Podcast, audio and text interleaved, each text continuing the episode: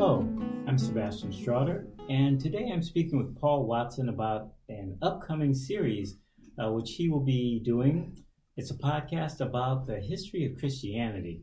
And uh, Paul's going to get into some uh, various details about Christianity. Um, what's it about? Um, what's it focused on? What does it mean to be a Christian for us today? And what did it mean in the New Testament to live as a Christian? Paul Watson. Hey. Hey. How you doing, man? I'm doing fine. How you doing? Doing well. Good to hear from you. You too. Yeah. Um, so uh, this show, I, I, I, wanted to do a little, um, I guess, a little introduction to to this show, just in terms of sort of setting out what its purpose is. When people hear, you know, quote unquote church history or, or Christian history or whatever, they get a little bit bored. I think the eyes glaze over. Um, but it's fascinating history, and I think not enough Christians um, know it. Um, not enough Christians uh, can, you know, find the major reference points in, in, in the story of how we came to be where we are now.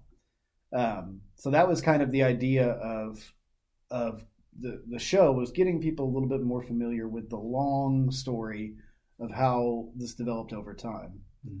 Hey, you know, I have a um, a question slash comment. Yeah. Um, a lot of people, when they read the New Testament in particular, and they read about Christians and you know how Christianity came about, um, you know how Jesus lived, and then how his disciples lived after him.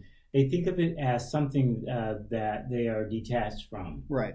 Something that you know is just part of an old book and an old way of life. Um, but uh, Christianity applies to us today. I mean, there are many of us who, who call ourselves Christians right. in this day and age. Do you plan to sort of uh, highlight some of those those uh, similarities, things that we really need to think about as far as bringing over and living today? Oh, absolutely. Because um, what you find when you when you get into the history is um, none of the problems that we see today are, are, new. They've all come up in some form or another. Sometimes they're in a little bit of a different uh, outer shell, a little bit of a different cloak. Um, but really, uh, you see a lot of recurring themes and a lot of the same uh, cycles over and over again in, in church history. Um, but uh, so you, you, can make endless applications from the past to uh, to today.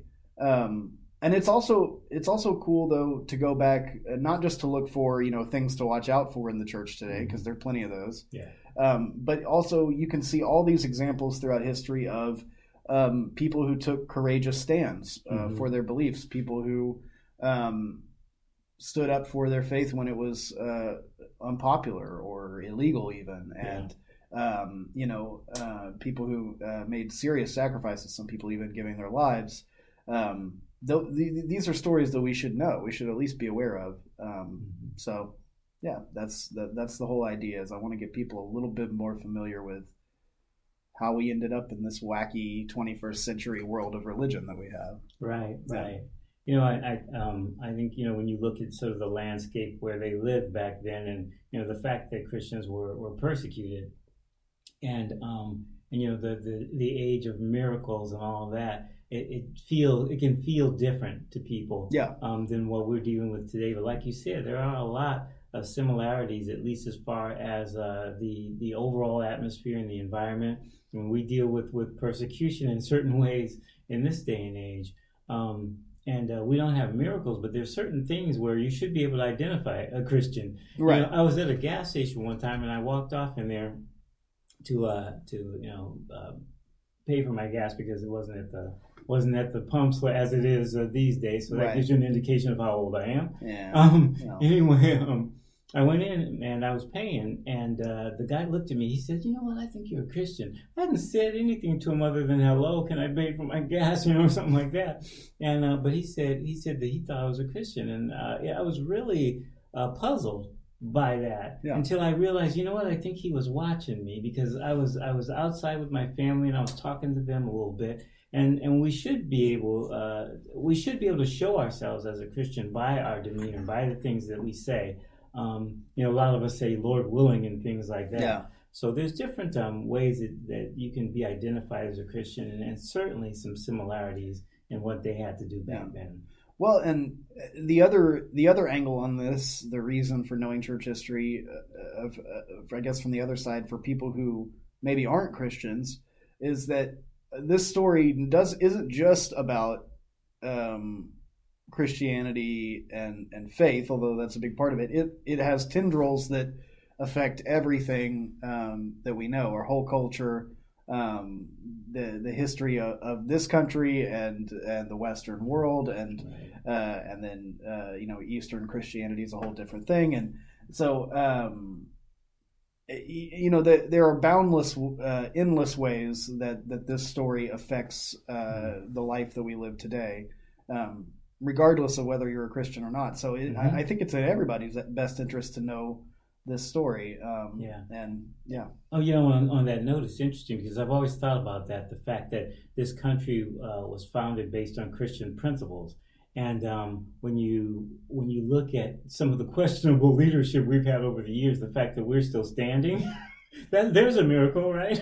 yeah, well, I mean, again, it's like you if you if you look at this history long enough, you'll see uh, the, the cycles repeat themselves over and over again. There, there's uh, pretty much endless parallels you could draw between the old Roman Empire that Christianity was birthed in mm-hmm. um, and uh, in the United States. Now, of course, there are a lot of very serious differences as well that you could obviously point out, uh, and you know, a couple thousand years separating them. But um, there's a there's a reason why Christianity came about in the specific time that it did, mm-hmm. um, and that from that time, 2,000 years ago, the ball has been rolling downhill ever since, so to speak, in a good way, accumulating. Right. Yeah. Um, but it but it builds on itself and becomes more complex as time goes on. So yeah. Yeah. Um, I'm going to ask you a, a couple questions. Um, okay. Uh, first of all, uh, what benefit would you like uh, for a Christian to get out of listening to the podcast? Well, and you know, we're going to start obviously at the beginning. So we're going to cover first century stuff first. Um, and that'll be the first handful of episodes here. Um, what I really want Christians to take away as we as we move through this history and um, really try to cover the basics of the story is, again, look for uh, how how did the first century church specifically, because uh, that's what we'll be looking at first, respond to uh, false teaching how did they determine uh, what was sound doctrine and what wasn't? Um, what did their assemblies look like? Where did they Where did they meet? What did they do when they met? Um, uh, what did their leadership look like? How did they go about selecting their their elders? Um, I mean, you, you look at all these patterns that are applicable today, um, and then what you find as the history progresses is that uh, there are certain situations that'll pop up where um, it seems like the Bible doesn't really give clear guidance. And that's usually a sign that we've gotten off the path somewhere, right? Mm-hmm. mm-hmm. Like if there's a situation that the Bible doesn't address, and we're like, "How are we supposed to contend with this?" Right. It's probably a good sign that we we messed up somewhere back in the past. so you'll see that over and over again in church history. Is that uh, especially once you know once you get into the third and fourth centuries, where um, the hierarchy and the structure of, of, the leadership of the church starts to really change. Um, that at that point there will be no reverting back to the to the way it was mm-hmm. before because this ball has, has rolled so far down the hill already. Mm-hmm. Um, so uh, uh, again, it, it, we can use it as a kind of canary in the coal mine, right? It's a warning, right. and it's also a, a, mine of examples of great people of faith. Mm-hmm. Um, and I think that a lot of times it's easier for us to know how to respond in high pressure situations. We're called upon to defend our faith yeah. or uh, something like that. When we, we, we've looked back to history and we've seen examples of people who've been in that situation, mm-hmm. who've done that, um, it helps us to know where we come from. Right. So, yeah. Okay, good. So now, what benefit would you uh, say that a non-Christian will get from this? Uh, I, I mean, I think that uh, for non Christians as well, it could be uh, just as as beneficial, uh, without being too snarky. Um, there, there, there, are a lot of uh, opponents of Christianity in the popular culture who make a lot of arguments about the history of Christianity without being very well informed about it. Uh, but the, what I'm trying to point out is uh, there are multiple perspectives on these things, and oftentimes I think Christian history gets hijacked by non-believers, and uh, inevitably the worst stuff gets pulled out. And to, to that end, it, when you when you think about you know false doctrine or, or false teachers or whatever, there's there's clearly going to be people who believe that they are doing something in the name of Christ who, Right. who really aren't. Right. And I, I think that's one of the, the points. And and uh, a lot of non-believers they want to throw it all into one pot. Right. And just because you say it's from Christ, they say it's it, they want to believe it's from Right. Christ. And so for for the non-believer, uh, if you happen to stumble into this podcast, which I hope you do, uh, it's it's an opportunity to to hear from the horse's mouth, so to speak, to hear from somebody who is a believer. Um, give what I'm going to try to to put out as a uh, as thorough and um, complete a summation of the history. And I want to be clear that this will be a summation of history because I don't have time to, to do deep dives on on all of these subjects. But I'm going to try to cover everything that's that I feel is really important Mhm. in in the story.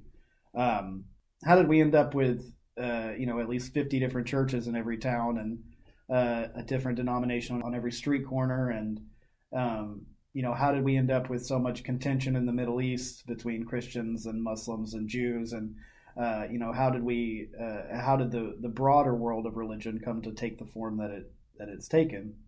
Um, and you can find all those answers in, in the story of the history of the development of of, of the church. So All right. Well, thank you. Yeah. We'll be looking forward to that, Paul. I appreciate you taking a few minutes with me here. yeah no problem I uh, I'm excited about this uh, I'm a big history nerd so it's been really fun for me getting into some of this material and uh, excited to put out some cool episodes for you guys I hope you like them All right, great. So we'll be looking forward to the history of Christianity.